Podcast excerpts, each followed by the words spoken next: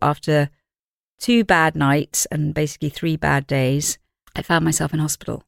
My husband realized I was very unwell, and I thought I was going to be seeing a cardiologist because I thought I was having a heart attack. And he sat me down and he said, No, he said, this is classic signs of a sort of anxiety driven major depressive episode. Welcome to the Hurt to Healing podcast with me, Pandora Morris. I've been fighting an uphill battle with my mental health for many years, and it's only now that I've started to see some glimmers of light. As part of my own recovery, I've made it my mission to support as many of you as possible on your own healing journey by sharing conversations that are more honest and more raw than ever before. I'll be speaking to some wonderful people from all walks of life who will open up about their own invisible struggles in the hope that it will provide a bit of solace and comfort for some of you. The Hurt to Healing podcast is proud to partner with Shout, the UK's first free, confidential, 24 7 tech support service. So if you're struggling to cope and need mental health support, please text SHOUT, S H O U T, to 85258. Today I'm speaking to Rachel Kelly, a mental health campaigner and writer who, in her early 30s, was diagnosed with severe depression and suffered from two major depressive episodes. These two episodes have become the defining events of her life. Since then, she's written about the condition and her recovery in books that have been read by tens of thousands of people. Her memoir about her experience of life threatening depression, Black Rainbow How Words Healed Me My Journey Through Depression, was a Sunday Times bestseller in 2014 and has resonated ever since. Rachel is also a huge advocate for food being a part of our mental health toolkit and co authored a book called The Happy Kitchen Good Mood Food, which is full of recipes that helped her to feel more energized, less anxious, and more balanced. Since recovering from depression, Rachel speaks publicly about her experience to help educate others and to break down the stigma around mental health. She also shares evidence based strategies on how to stay calm, which is incredibly important in today's upside down world. I hope this conversation will help you all to see how small lifestyle changes can have a huge impact. So, Rachel, you've written four books now, and uh, you're kind of a highly acclaimed journalist. I'd love you to just tell our audience a bit about you and your how you got into what you're doing and your two depressive episodes and why that ignited this interest in food as medicine. Sure, absolutely. Well, sort of rewinding my story really begins in 1997, quite a long time ago. I was working in the Times uh, newsroom at the time. It was an exciting job, but it's definitely quite a stressful job. And I think when you're thinking about mental health, you always want to think about the context. So my husband also had a really stressful job. He was working in financial services and we had two small children. But I thought I was fine. And then what happened was one night I just couldn't get to sleep. And I had had bits of insomnia before, but this was quite different because I started having these quite alarming physical symptoms and my heart rate speeded up. I remember thinking it was a bit like, I didn't even know that thing when you've got a gym shoe in the washing machine and it's kind of going thump, thump, thump. A bit like that. And I remember feeling really nauseous, like I had to throw up. And I remember my mind was really racing. Um, I later learned this is sort of known as catastrophizing, catastrophic thoughts, but I didn't know that. And my thoughts went like this well, if I don't get sleep, I, I won't be able to get to work. If I can't get to work, then I'm going to lose my job. I'm going to lose my job. I'm going to lose the house, lose the children, you know, hero to zero all over. Those sorts of really panicky thoughts. I also remember I had a really nasty feeling like I was falling. I remember starting to grip the bed and just holding on tight and thinking, this is really, really odd, and really beginning to feel pretty ill. But anyway, the night wore on, and being a sort of, you know, supposedly, haha, high functioning peer sort of person, very sort of pressurized, demanding, exciting, but but definitely keep going kind of world. Um, the next morning, I thought, okay, you know, refast an activity to the normal timetable, breakfast at breakfast, lunch at lunchtime, dine at dinner time and I'll just kind of keep going. And unfortunately, the symptoms were getting worse and worse. I felt sicker and sicker, could hardly eat. I remember trying to sort of force down some miso soup because I thought, oh, well, if I can do that, I'll be okay. And these thoughts were just getting worse and worse, just getting more and more frightening, and just felt iller and iller and iller. Anyway, cut a long story short, after two bad nights and basically three bad days, I found myself in hospital. My husband realized I was very unwell, and I thought I was going to be seeing a cardiologist because I thought I was having a heart attack. And he sat me down and he said, No, he said, this is classic signs of a sort of anxiety driven major depressive episode. And I said, No, no, no, that's not my sort of thing. And he said, Well, yes, yes, yes. So you'll have heard of the fear, fight, or flight syndrome. And I know that's something both of us are really interested about the physical and the mental. But it, that had sort of triggered but become chronic, i.e., ongoing. So I'd wanted to empty my stomach to run faster because I kind of imagined a lion on the savannah. My heart was racing to pump the blood round to cope with this kind of existential threat. My mind was trying to grip what was going on, which are all perfectly good sort of short term responses to stress, but you can't keep doing them. And by this point, I was also having suicidal thoughts because I just felt so incredibly ill. So I did go into hospital. I was given the sort of medication to calm me down. So sleeping pills, antidepressants, but not the cheery up ones, not the Prozacs of this world, and quite a lot of benzodiazepines, which actually, as you know, are addictive.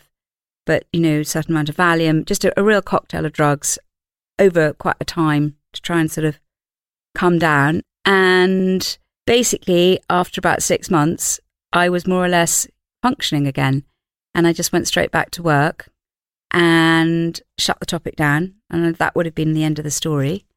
But I didn't really do anything to look after myself or change anything. And I had a second one of these episodes, and it was quite similar. It was a few, quite a few years later, two, three years later.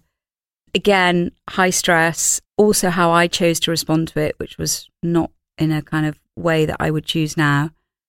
And also with insomnia, these chronic symptoms, also with a lot of medication, and unfortunately, that second episode, I was just incredibly ill. I just couldn't, suddenly feeling emotional now, just because even though what happened, you know, it's led to this really interesting life. And I work with mental health charities and I write about this stuff. Um, yeah, sometimes I think it was at a quite a high cost.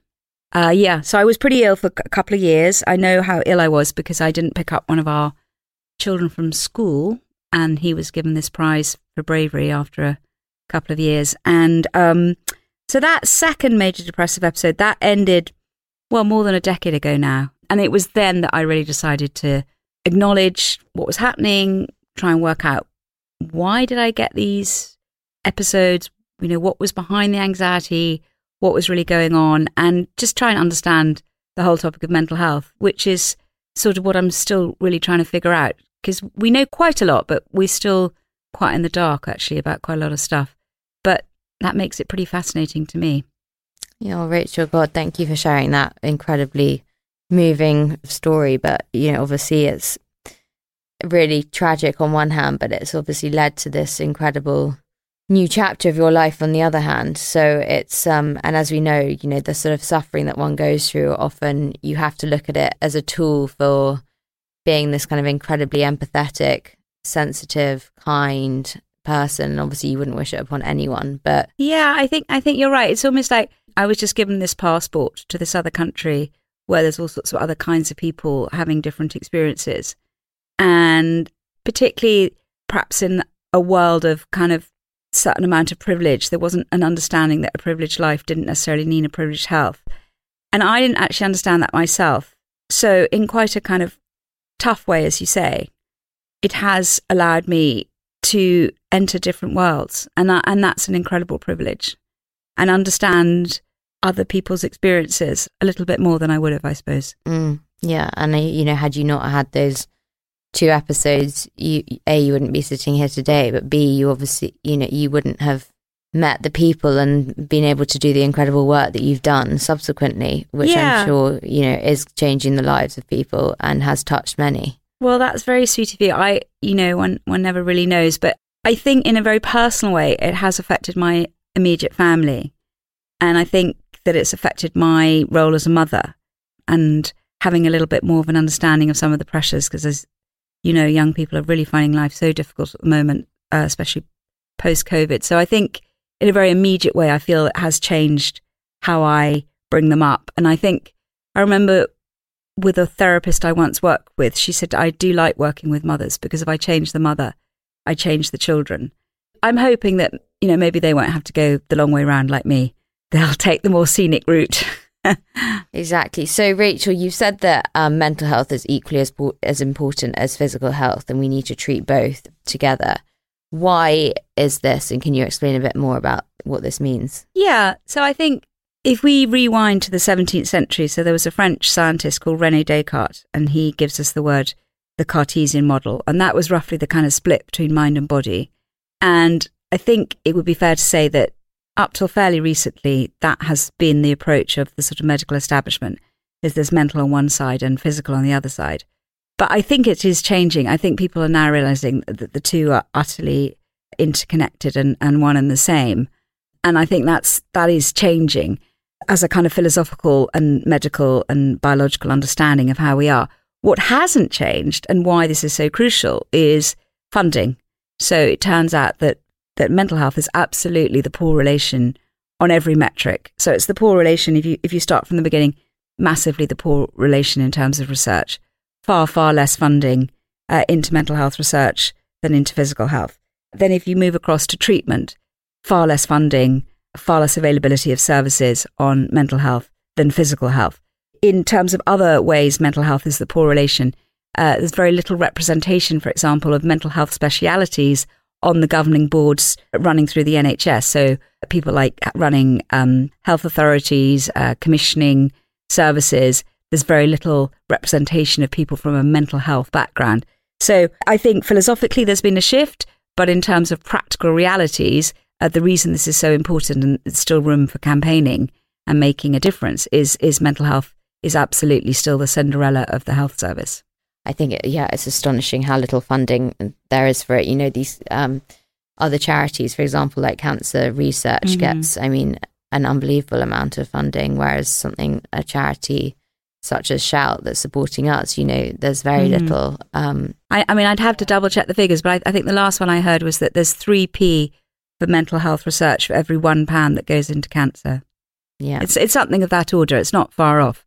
And charities are trying to plug the gap, which is why they're so important, especially the gap when services officially stop. So I'm an ambassador for SANE, for example, and one of the things they have is a helpline. And the, and the point of the helpline is it's those windows when you're very vulnerable, when, you know, the GP's gone home. It's sort of from five o'clock or at the weekends. And I know Shout is also trying to fill those gaps when you're you know you're desperate and you're uh, on your own and, and you can't get through to anybody. So rachel what led to you to explore about treating your health holistically? So basically so after that second episode I, I, I stayed on medication for quite a while but being a kind of curious person and also not really wanting to stay on quite so much medication for quite so long if i possibly could. Apart from anything else and, and you'll know this once you're involved with medication, you have to be seeing doctors and psychiatrists. And so you have very little agency and you're in a system where you feel less and less powerful or able to do anything. I remember going to see a GP, my GP, and I had started some other approaches. I'd begun on some mindfulness and I, had done some cognitive behavioral therapy. And, and I, to be honest, I still wasn't feeling that great. Though by that stage, I had moved out of that very demanding Times office environment and I was working more freelance. So I'd I had made some adjustments. But the GP, as I was leaving, she said, What about happy foods? And I said, What do you mean? And she said, Well, she said, there's this new field, nutritional psychiatry, links between mood and food. And she wrote on a prescription pad three happy foods dark chocolate, dark green leafy vegetables, and oily fish. And I said, Hey, hey, hey, tell me more, tell me more. And I'm sure, you know, you were the same. One's really hungry for, for fresh approaches. So this is about five, six years ago now. And she said, Well, she said, I, I, I can't really tell you anymore because a GP in the NHS only gets about seven hours nutritional training. And I don't really feel qualified. But, you know, if it's something you're interested in, you know, you should maybe talk to a nutritionist. Anyway, I, I teamed up with an amazing woman called Alice Mackintosh. And she's a nutritional therapist. She'd had a, a medical background. She was super smart and very caring. And I worked with her just helping me. And then we decided to try and put some of this out there. So we put together our Happy Kitchen Good Mood Food book, just sort of sharing the research and, and, and looking at the symptoms I still had. So the insomnia, the, the anxiety, the low mood, the lack of energy, and what were the nutritional interventions that might make a difference. Hurt to Healing has partnered with Brown Advisory to bring you this podcast. Brown Advisory, a global investment management firm, is passionate about raising awareness of mental health challenges in order to help people thrive in an ever changing world. A big thank you to Brown Advisory for supporting my mission. So, you've got some great chapter headings. I'd love you to give the listeners a sort of a, a premise of the book. Yeah, well, interestingly, when I first started with Alice, I, I thought she'd get cracking on anxiety straight away. And she said, no, what, what we're going to do is we're going to get your energy up. And and it is true. Low mood does, for me anyway. I don't know if it's the same for you, but it left definitely links with a low energy. And she said, "No, we, we've got to get going on your energy." So the first chapter is basically about how can you use food to feel more energetic. There's a couple of ideas. One is to stop the sugar highs and lows, because what we want is a nice sort of steady pulse of steady energy. Another thing was to check your iron, because sometimes symptoms of low mood can also be your iron deficient. And then we came up with recipes that might help uh, keep the sugar steady, you know, keeping not not no carbs, but slow carbs. So, you know, your your brown rice, your slow carbs, and just getting your energy going. So, so that was the first thing. I think uh, I haven't got it in front of me actually, but pretty sure the next chapter is stay. It we did then move on to anxiety. So I think it's called Nice and Calm, and that was then looking at you know again what can we do to help with with anxiety? What what foods trigger it? And also what foods could help with it.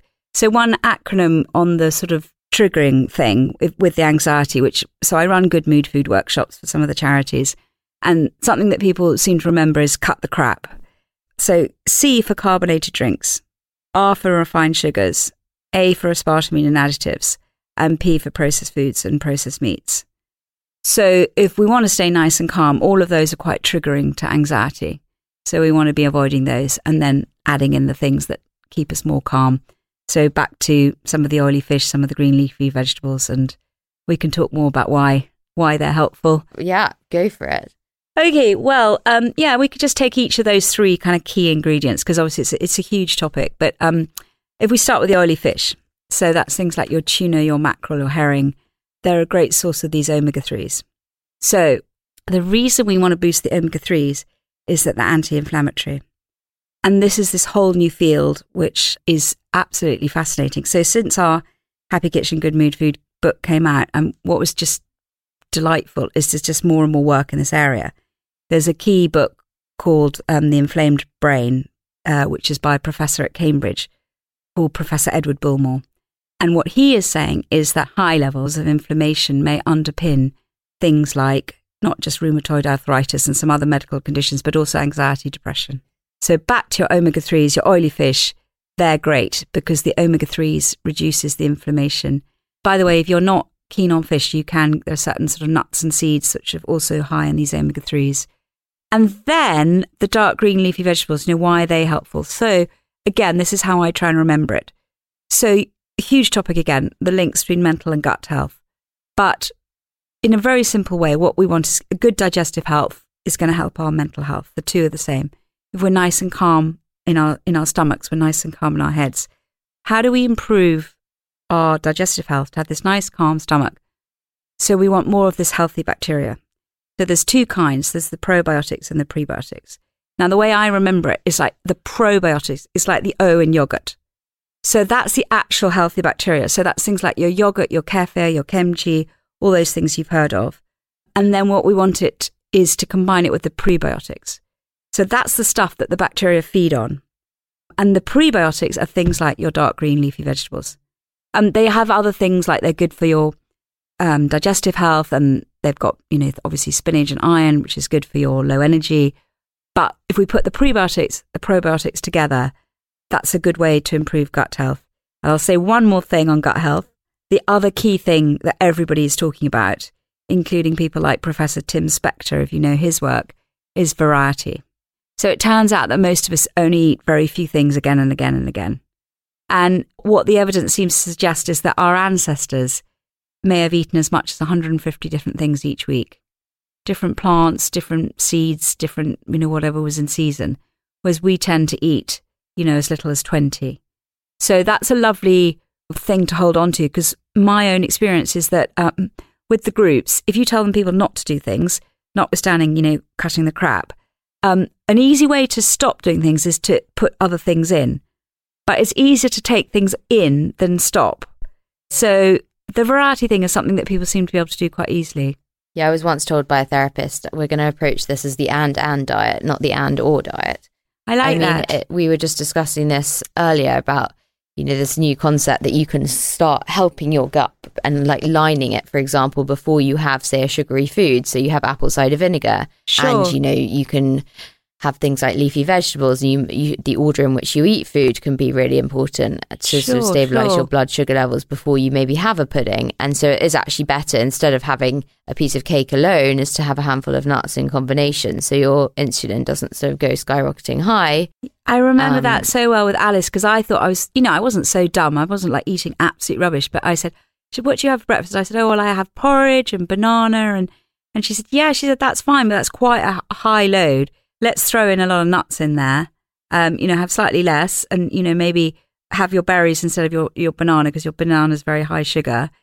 But, you know, just sort of thinking of it like that, like, you know, what can you add in, as you say, rather than, you know, what, what, what are you not going to have? And I don't know about you, but I definitely noticed that certain foods really do exacerbate my anxiety, particularly sugary foods. Actually, you know, Yeah. that sugar spike really does because you know, for anyone, you do immediate, you feel on edge. Yeah. And equally, the reason why having an eating disorder is often so destructive is because you're messing around with your food. So not only do you have a mental health condition and you've got potentially a chemical imbalance in your brain going on, but you're Yeah. also exacerbating that by messing with your gut. So then your whole brain gut axis is all warped and your vagus nerve can't operate properly. And so the whole thing, until you sort of start to look at it holistically, there's no way you're going to be able to make any kind of significant changes. And I think that's interesting as well for this kind of mind body link. And one of the things that I've been really trying to work on recently is kind of what is my gut instinct in terms of my psychological decisions and my emotions and what do I really feel about it?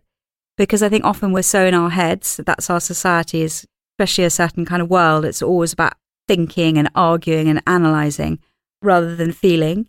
And so if your gut's all messed up and you're not feeling at ease and, and sort of holistically in your body, that's been a huge journey for me to actually be aware of my body and be in my body. And so I now, it's interesting. I, I actually, even on a lot of decisions now, I actually feel into them much more.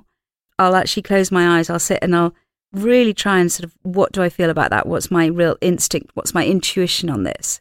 And it's quite interesting because often what my mind says and what my body's saying are, are slightly different. I never even thought it was a topic before, what my kind of whole body felt.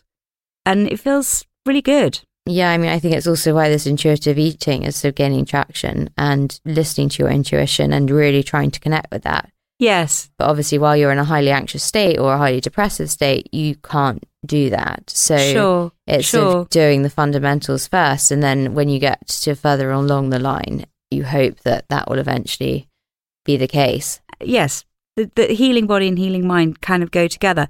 But I think one of the things that is nice if you sort of rethink food in terms it's sort of on your side and it can contribute to your mental health recovery.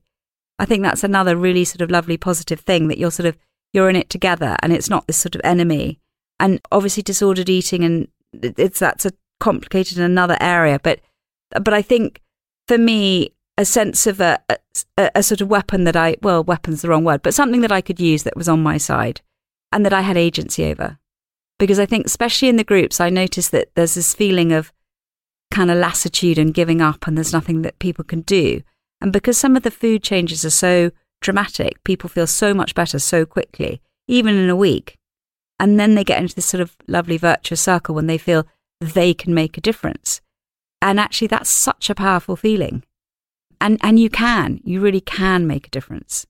There's one last point actually about gut health which we haven't talked about but it's a really interesting new area about this intermittent eating as well about allowing the gut microbes a chance to sort of rest and have a moment off. Um, so that's something that i'm playing around with at the moment as well So, Rachel, I'd also love to talk to you about the effectiveness of medication. And you've actually said that, like a lot of lifestyle interventions, can increase the effectiveness of medication and sometimes replace medication entirely. Sure. What type of lifestyle changes can people make? And sure. Yeah, you're also doing a poetry group that you're starting, yeah, aren't yeah. you?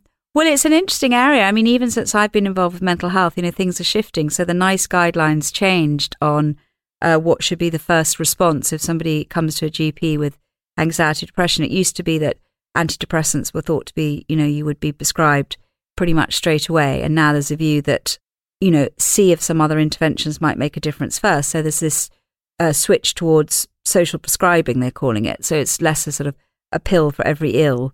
And, you know, that could be anything from like joining a local Zumba class or some of the idea, you know, a walking group, uh, whatever it is that somewhere where you're connected to others, that seems to be a key part of other interventions rather than straight into medication. There's quite a nice uh, German word called a Stammtisch. I don't know if you've heard of that. I was listening to a presentation by a psychiatrist the other day, and he recommends that to his patients before medication or, or alongside medication because you make a really good point that actually and we know that now that, that the medication is more effective with these other uh, interventions at the same time. But the idea of a Stammtisch is uh, it's a German word, and it was just a loose arrangement whereby you met up roughly with the same group of people every couple of weeks or every ten days or so. So it might be you all, I don't know, simple as all meeting in the pub, or all meeting for a game of chess, or all meeting for a walk together. But the idea is that uh, you have that connectivity and people know your story. So I think sometimes with mental health issues, and I, and I know this myself, it's really lovely when you don't have to tell your story all over again. And also, uh, people are with you at that point where you have got to. And it's obviously how therapy works. It's that regularity that they're part of your journey. So there's something very special about the way that can work by having a regular group that meets. So I think all of these are really nice ways of looking after yourself, looking after your mental health alongside medication if, if you know if that's what's needed. And look, I'd never say no to medication. I've taken a lot of it myself, but also there are issues with side effects. And I put on a lot of weight and that was demoralizing. Problems with libido. So look, you know, if you can come off it or reduce it, that feels like a good thing. So it is nice to, to sort of combine it with other things. 70% of people, I think you've said, don't actually respond to SSRIs or antidepressants at all. Well, this is from psychiatrists Yeah. themselves. So roughly what they say is around 30% respond straight away, Yeah, 30% respond over time, right. which is actually really crucial because if you're really, really desperate, that six weeks or so it might take, or it might take longer to get a response, you know, can be absolutely devastating to people because they're in such a bad way. And then 30%, even psychiatrists, the pharmaceutical industry, 30% do not respond. So it's roughly 30, 30, 30. But look, I mean, it, it, it's a very contentious area because there are people who feel that, you know, we're over medicalizing what, you know, ordinary human happiness, un- unhappiness rather, which was Freud's phrase, ordinary human unhappiness. There are studies questioning efficacy. There are certainly problems with side effects. Uh, there are certainly problems coming off them. And it took me ages to come off them myself. Having said all of that, if you're desperate, you're desperate. And, you know, when you're really unwell, you don't, you don't have, I, I haven't yet found an alternative. But look, I'm hoping that, you know, if we switch this dynamic, we keep working on awareness, we keep banging the drum for mental health, you know, we will begin to move the dial and we will start to get more research into what's really going on. We still seem to know remarkably little about the brain. We still seem to know remarkably little about these chemical imbalances and what that really means. No, nobody seems to think it's as simple now as serotonin levels and can't even measure serotonin levels. We're, we're so in the dark. We've got no blood tests. We've got no biochemical markers or very few. I mean, if a psychiatrist was sitting here now, they might dispute some of this. But look, it's a contentious area. And look, those of us that suffer, we're just all trying to muddle through as best we can. This is the deal as it stands. You know, if we can add in other stuff, go for it. What do you turn to when you're feeling low? You know, with all these mental health things, it, it really depends where you're sitting. I mean, I feel recovered and well, and I'm able to do a lot of this stuff now. But when I was desperate and in hospital, I mean, it'd be absurd to say, let's have a bit more varied diet and where are your omega 3s? I mean, I just, you know, I was trying to kill myself. I wasn't. And anyway, that's where I think that if you're feeling really desperate, sometimes poetry can get through to you on a very deep level. a feeling of not being so alone, a feeling that someone else has been there and yet they did something very positive is they wrote it down. And there's one poem that I use all the time. It's by actually a 17th century poet called George Herbert. It's called Love. And it really describes the sort of the desperate voice versus the loving voice in your head and how to find a more loving voice. So it starts, Love bade me welcome, but my soul drew back, guilty of dust and sin. And I've always thought that's such a brilliant description of what it's like when you're really desperate. You feel guilty of dust and sin. But any quick eyed love is there and comes to help you find that more loving, accepting voice in your head.